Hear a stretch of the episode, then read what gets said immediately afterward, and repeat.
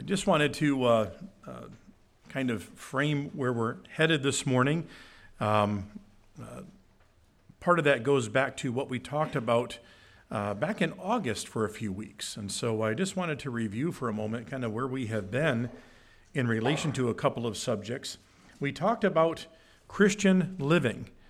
Um, and that was in re- relation to, um, or Christian giving, I'm sorry, and that was in relation to our obligation as a body of believers, as members of the church, to support the church in several different ways. And so that was one of our topics. And it had to do with just how we are together as a body of believers. And the second was believers' baptism.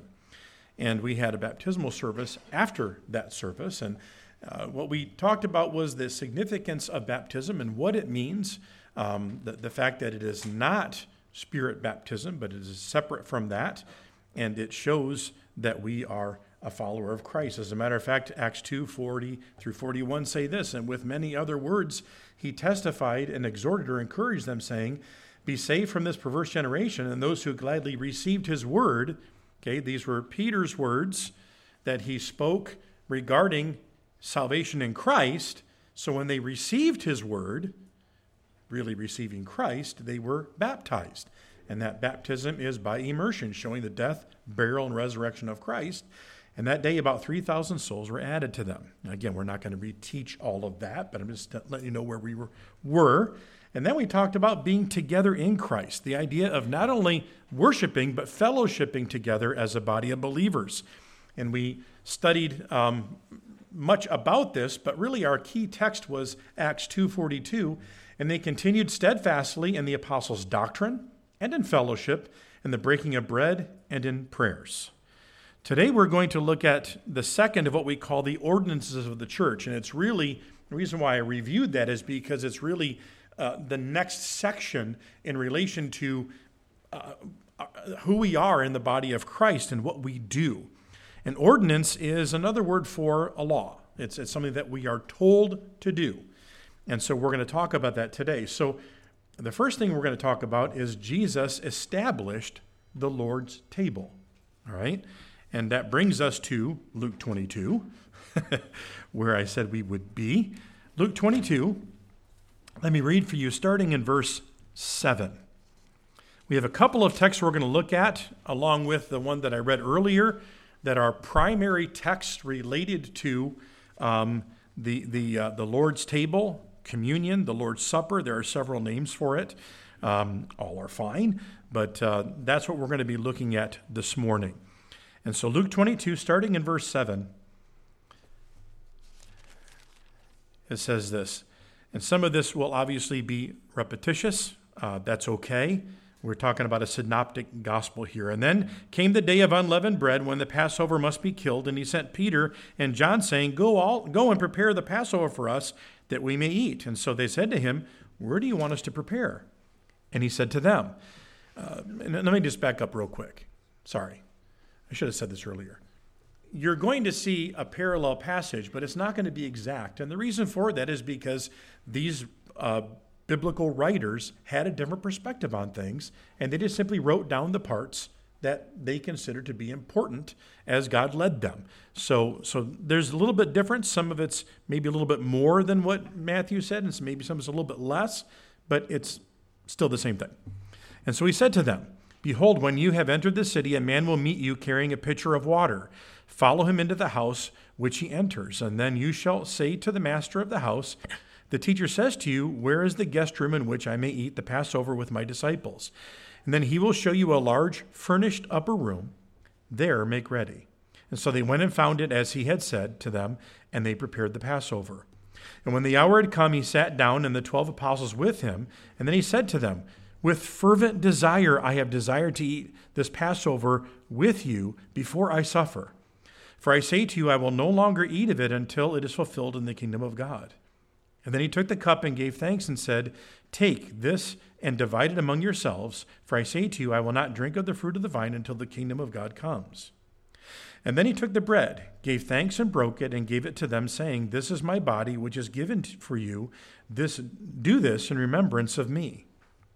Likewise, he also took the cup after supper, saying, This cup is the new covenant in my blood, which is shed for you.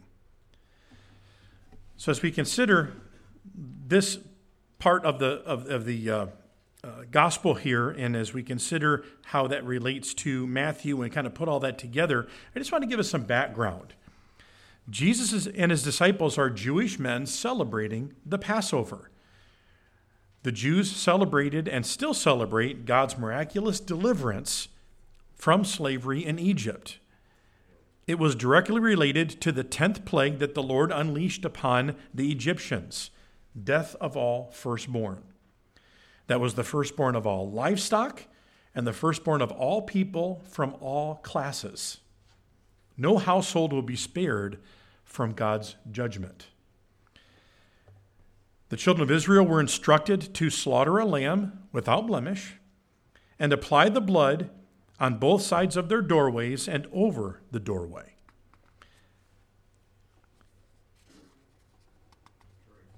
It was an act of both obedience and faith. They obeyed the instructions of instructions because they believed God that their lives uh, depended on it and that they would be rescued, that they would be saved. Exodus chapter 12, verses 13 and 14 tell us this Now the blood shall be a sign for you on the houses where you are. And when I see the blood, I will pass over you. And the plague shall not be on you to destroy when I strike the land of Egypt. So this day shall be to you a memorial, and you shall keep it as a feast to the Lord throughout your generations. You shall keep it as a feast by an everlasting ordinance. So this was an ordinance to the Jews without end that they were to remember the Passover. So, what I want us to do is kind of look at uh, the chronology of the Last Supper as we have kind of seen it here, all right? Uh, Jesus, basically, prior to that, there was the plot to kill or to betray Jesus. And you remember that. That was where um, the, the uh, Jewish leaders basically said, okay, we've had enough. He needs to die. I mean, it's just flat out what they said. And we know that they got uh, involved with Judas. Uh, again, prior to that, preparations were made for the Passover. Then we saw that Jesus foretells his betrayal, right? He tells them this, this is what's going to happen. And then they were wondering, well, is it me? Is it me? Judas soon exits to complete his betrayal. And then Jesus established the new covenant um, the remembrance of the new covenant with them. So, what Jesus basically did as he concluded the Passover meal, as he picked up some of the unleavened bread, he blessed it, declared that it was his body given for them. He took the third cup in the Passover celebration. This was the cup that, in essence, ended the meal. This cup would have concluded the formal Passover meal of roast lamb unleavened bread and bitter herbs. And the scriptures say, and likewise the cup, right? We read that. In other words, Jesus presented the cup in the same way as he did the bread. He then declared that the wine represents the new covenant that the Christ made by shedding his blood. Mark recalls Jesus also saying, This is my blood of the new covenant, which is shed for many. And then Matthew said, Which is shed for many for the remission of sins. So again, it's perspective, it's what they chose to include, but as you can see, the fuller um, explanation that Jesus gave was I'm giving my body for many, I'm shedding my blood for many for the remission of sins. In other words, Christ's atonement would usher in the new covenant foretold by the prophets. Again, he's looking ahead to this.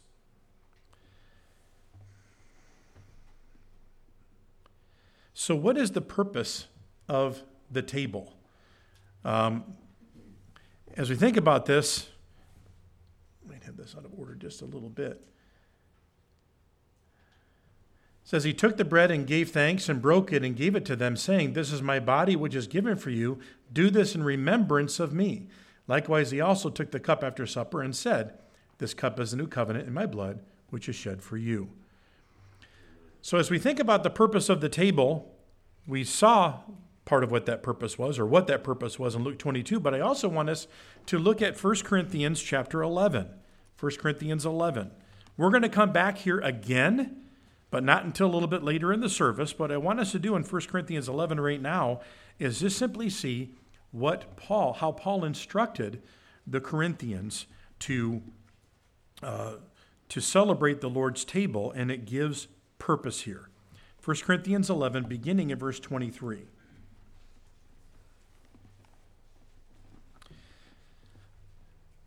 It says, For I received from the Lord that which I also delivered to you, that the Lord Jesus, on the same night in which he was betrayed, took bread. And when he had given thanks, he broke it and said, Take, eat, this is my body which is broken for you. This do in remembrance of me. And in the same manner, remember, we read that, right? In the same way, he also took the cup after supper, saying, This cup is the new covenant in my blood. This do as often as you drink it in remembrance of me. Now, if you go back to the Gospels, you're not going to see that second in remembrance of me. But what you're going to see is he did it in the same manner. All right? So this is simply revelation given to Paul, whether it be from one of the, the apostles or Christ himself. And this is what was said. And it says, For as often as you eat this bread and, eat, and drink this cup, you proclaim the Lord's death till he comes. Therefore, whoever eats this bread or drinks this cup in an unworthy manner will be guilty of the body and blood of the Lord. But let a man examine himself, and so let him eat of that bread and drink of that cup. For he who eats and drinks in an unworthy manner eats and drinks judgment to himself, not discerning the Lord's body. For this reason, many are weak and sick among you, and many sleep. For if you would judge yourselves, you would be judged. Okay, we'll, we'll stop right there. All right. So, as we consider this, I want us to pause and remember that there are different views of communion. There are different views of the Lord's Supper. Four in particular. There are variations of these, and who knows, there might be another one out there that I'm not aware of, but we're going to work through this. The first one is called transubstantiation. Wow. Did anybody learn a new word today, right? The elements transform into the actual body and blood of Christ. That is what this view believes. As we consider this, I just want to remind us that um, how the Lord's Supper or communion is celebrated goes along with what people believe is the purpose of the observance, which is why we're going through these things. So, in this case, as it says there, the elements transform into the very body and blood of Christ.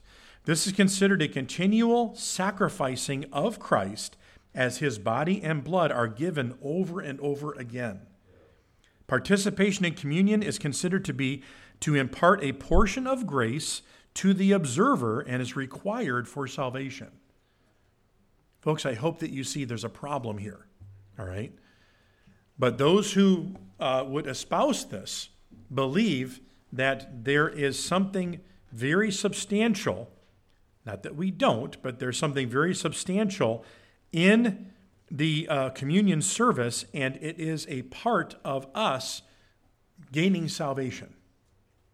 All right? Again, the problem is, is that even as it is stated, Christ dies.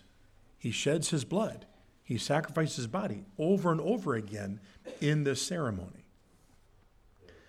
The next one is called consubstantiation.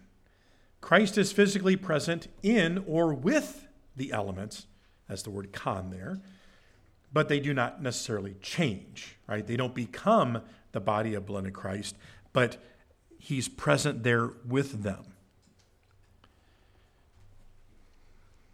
Martin Luther is credited with the beginning of this view. Obviously, he was one of the reformers um, in this area, maybe not reformed enough. Uh, some who hold this view believe that communion imparts grace to the participant as part of their salvation. Others do not connect communion with receiving a portion of grace. So that's where that little bit of variation is concerned.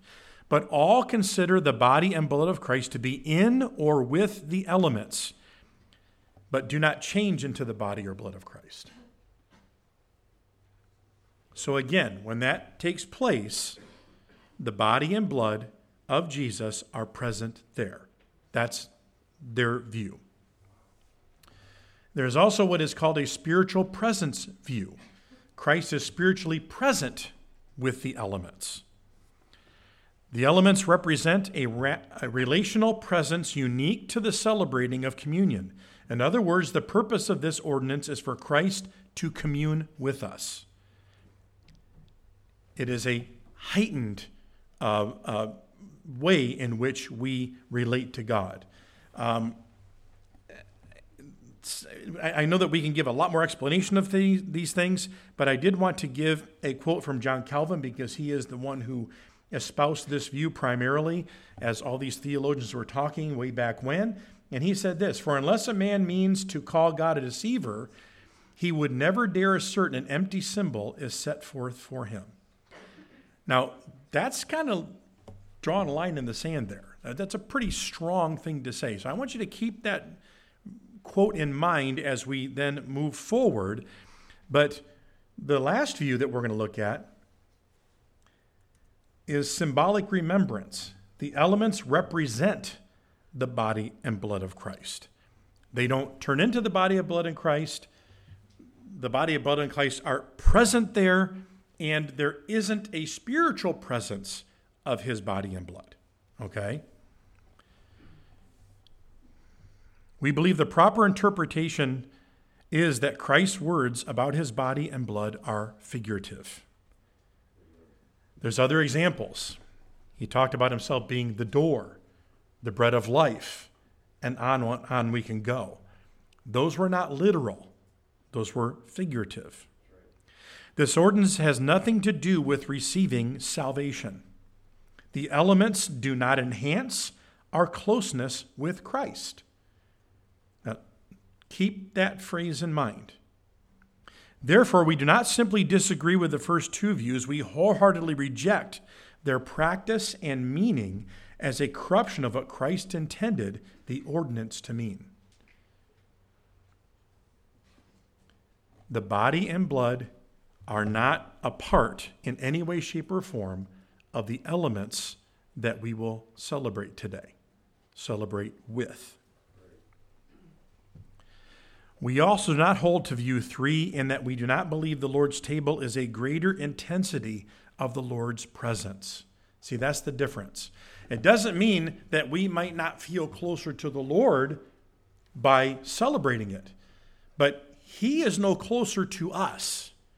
There's not more of Him in the room when we had these elements present. And that's the subtle but important difference. God resides in us, folks.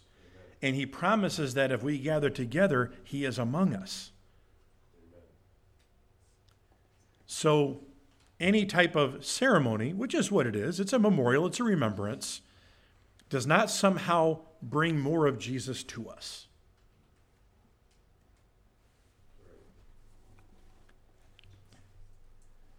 So, the purpose is to remember the atonement of Christ. Now, I read for you already uh, 1 Corinthians chapter 11, verses 20 through 30, um, but I, I, want to uh, help us understand here. Paul reiterates the purpose of the Lord's Supper to remember the atoning sacrifice of Christ. As Paul repeated the purpose that Christ gave for the Lord's table, he had every opportunity under the guidance of the Holy Spirit to clarify the intent and practice of the Lord's Supper. Let me say it very simply. As he was writing, God could have told him to write anything else down in relation to this. He was in the process of bringing these people back to where they should have been. Instead, Paul simply said that when we observe what Christ established, we proclaim the Lord's death until he comes. The purpose is not to create an opportunity for us to commune or connect directly with Christ. The new covenant has already accomplished that. We have fellowship with him. The purpose of this celebration is to commune with one another to celebrate what was brought what has brought us together in Christ. Together we're recognizing, affirming and proclaiming the atoning and saving sacrifice sacrificial death of Christ until he comes. The greatest reason to see communion uh, is, is what Jesus used to institute the purpose of the new covenant. In other words, how are we going to see purpose? Let's see how Jesus used it. What did he do? What was the occasion? It was Passover. The Passover feast was merely a remembrance of God rescuing his people from slavery in Egypt. Now, when I say merely, I don't mean like only it was no big deal. I mean, simply stated, that's what it was. Now, of course, it's all a picture of Christ and what he was ultimately going to do, but it was talking about the freedom from Egypt that came through a powerful and miraculous act. But that powerful and miraculous act wasn't repeated over and over again, it was simply remembered. God instituted Passover for his people to remember. The same simple reason that Christ instituted the Lord's Supper. It is a memorial, it is a remembrance. Now, that's more of the theology, the purpose behind it, and what it means. But what I want to do just very briefly here is recognize the irony of the accounts that we're looking at. Uh, you know, there, there is something to this. Uh, let's go back to the uh, chronology of the Lord's Supper that we looked at. And um, I want us to see here, uh, I've got a couple of things to kind of insert here. Okay, we saw that he established the Lord's table, that's talking about Christ himself. Uh, we looked at the purpose, now we're, now we're looking at the irony of it. So these were the events that we saw before. And I want us to just insert a couple of things. First off, uh, John, in the book of John, Jesus washed the disciples' feet.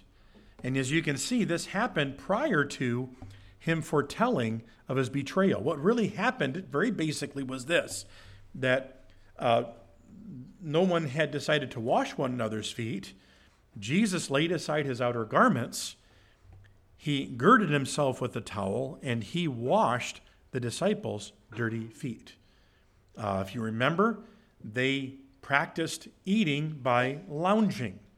So if I were lounging with you and you were lounging with me, and we were all together and no one washed each other's feet, you'd have dirty feet about, oh, I don't know, table level.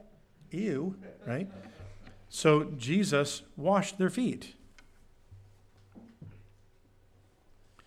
The foot washing was to show the character of Christ that he expected them to live out. Jesus washed their feet, the duty of the lowest ranking servant, right before he announced he was to be betrayed. The timing is translated poorly here. The meaning is not, and it says, supper having ended, but it's that supper was taking place. Okay, in other words, it was in the process of being completed. They were doing it. Which means that this book this took place before he established the remembrance of the covenant. So why am I stressing the timing of this? Because he demonstrated what it meant to follow him before he even instituted this new ordinance. So that brings us to one part of Luke's account that's a little bit different. The disciples argued about who was greatest, and we're going to see this here in Luke 22, 21 through 24. But behold, the hand of my betrayer is, is with me on the table. Now, again, I've got to give a little context here. Uh, Judas has already left. So uh, this is, again, symbolic language, which means Judas is actively in the process of betraying me. And truly, the Son of Man goes as it has been determined, but woe to that man by whom he is betrayed. And then they began to question among themselves which of them was who would do this. Now, there was also a dispute among them as to which of them should be considered the greatest. So, what happened? This whole thing about, is it me? Is it me? Right? Turned into, well, I'm better than you are. No, I'm going to be the greatest. Wow, that's nice, isn't it?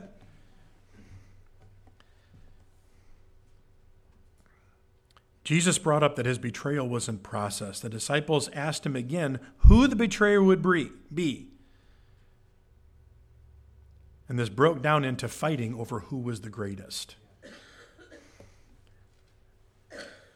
Now, understand that this now was very shortly after Jesus had established with them this remembrance of the new covenant, right? I'm giving my body and blood for you. Can you imagine how that scene sounded and looked like? Grown men around a table with this conversation kind of devolving into, you know, my dad can beat up your dad, right? That's kind of what we're talking about. Just petty, I'm better than you are. You know, what about you in this? And, you know, who knows how they were treating one another.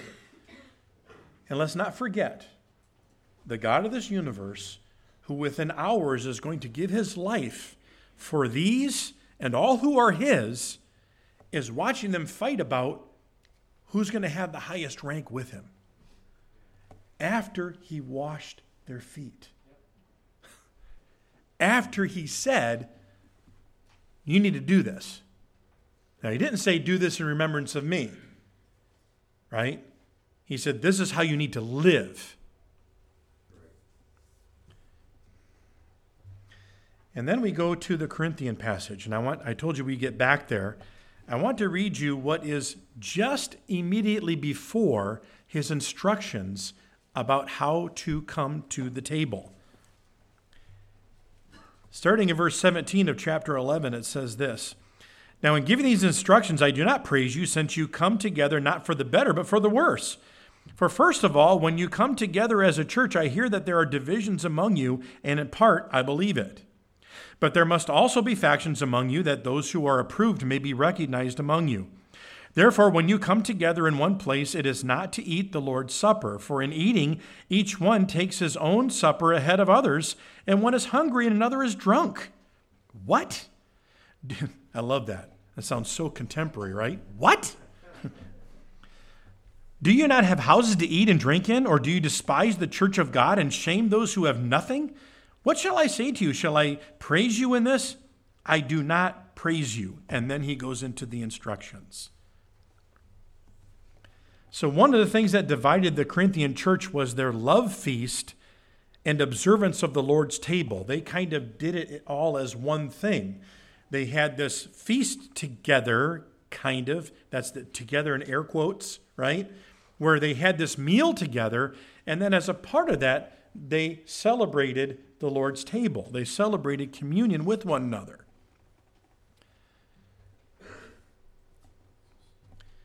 So their love feast was a separate meal eaten together um, in, in, the con- in the context. The rich were preoccupied with their exclusive status and their fancy foods, right?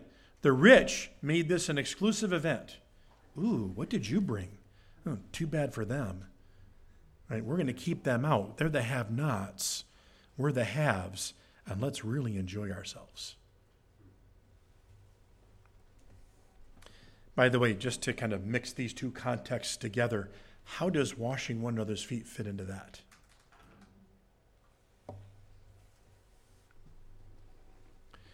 Those who were not rich were frustrated because they were excluded from the love feast, and frankly, they were hungry. Not just, I missed a meal, they were hungry, they were poor. So there was bitterness, envy, pride, division, and conflict in the church during the Lord's Supper. So the people had this terrible attitude as they came to the table. Paul wrote in order to bring the proper focus back to the remembrance of Christ's sacrifice. That was the purpose of his writing. Of course, he laid out the purpose of the Lord's table. But what I found interesting, and I just want us to note here, is that we have the two times, the two main times, and, and I mean including the Synoptic Gospels, right? Where we have the Lord's table first instituted and then explained by Paul, it was not a pretty sight. and part of that is just to give us a gentle warning, right? As a body of believers, because it's not just at the table itself, but it, it goes beyond that into how we live together. And we've talked about that a lot in recent months. But along with that, it's an encouragement right? Not because we're better than those old Corinthians. Look, folks, if that's the bar, come on. They had a lot of problems. But it still should be an encouragement that we're, we're meeting that threshold there, that, that we, we take it seriously. It's a celebration, but we take it seriously, all right? Which kind of brings us to some conclusions that we should have as we move forward here.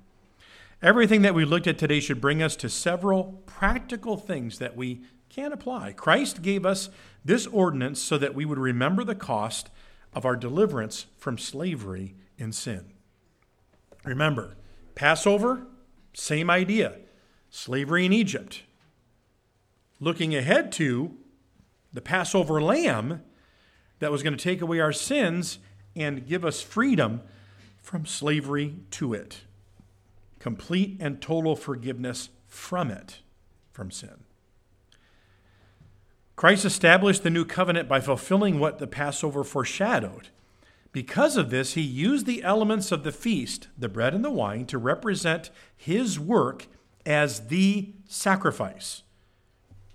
John the Baptist referred to Jesus as the Lamb of God, and Paul declared to the Corinthians in a previous uh, chapter uh, that Christ, our Passover, was sacrificed for us. That's Paul's words. Christ, our Passover, was sacrificed for us. So we are to observe the table with the right heart attitude. That's the other thing that we see Paul explicitly saying. And like those who celebrated the Passover, this is a time to celebrate our deliverance from sin and unity in Christ. And all of this will accomplish this one thing that we will proclaim the Lord's death until he comes. So that is what we celebrate when we come to the table. Prior to us actually celebrating the Lord's table, we're going to have uh, Brother Ed come and lead us in a song, and then we will transition over into uh, celebrating together.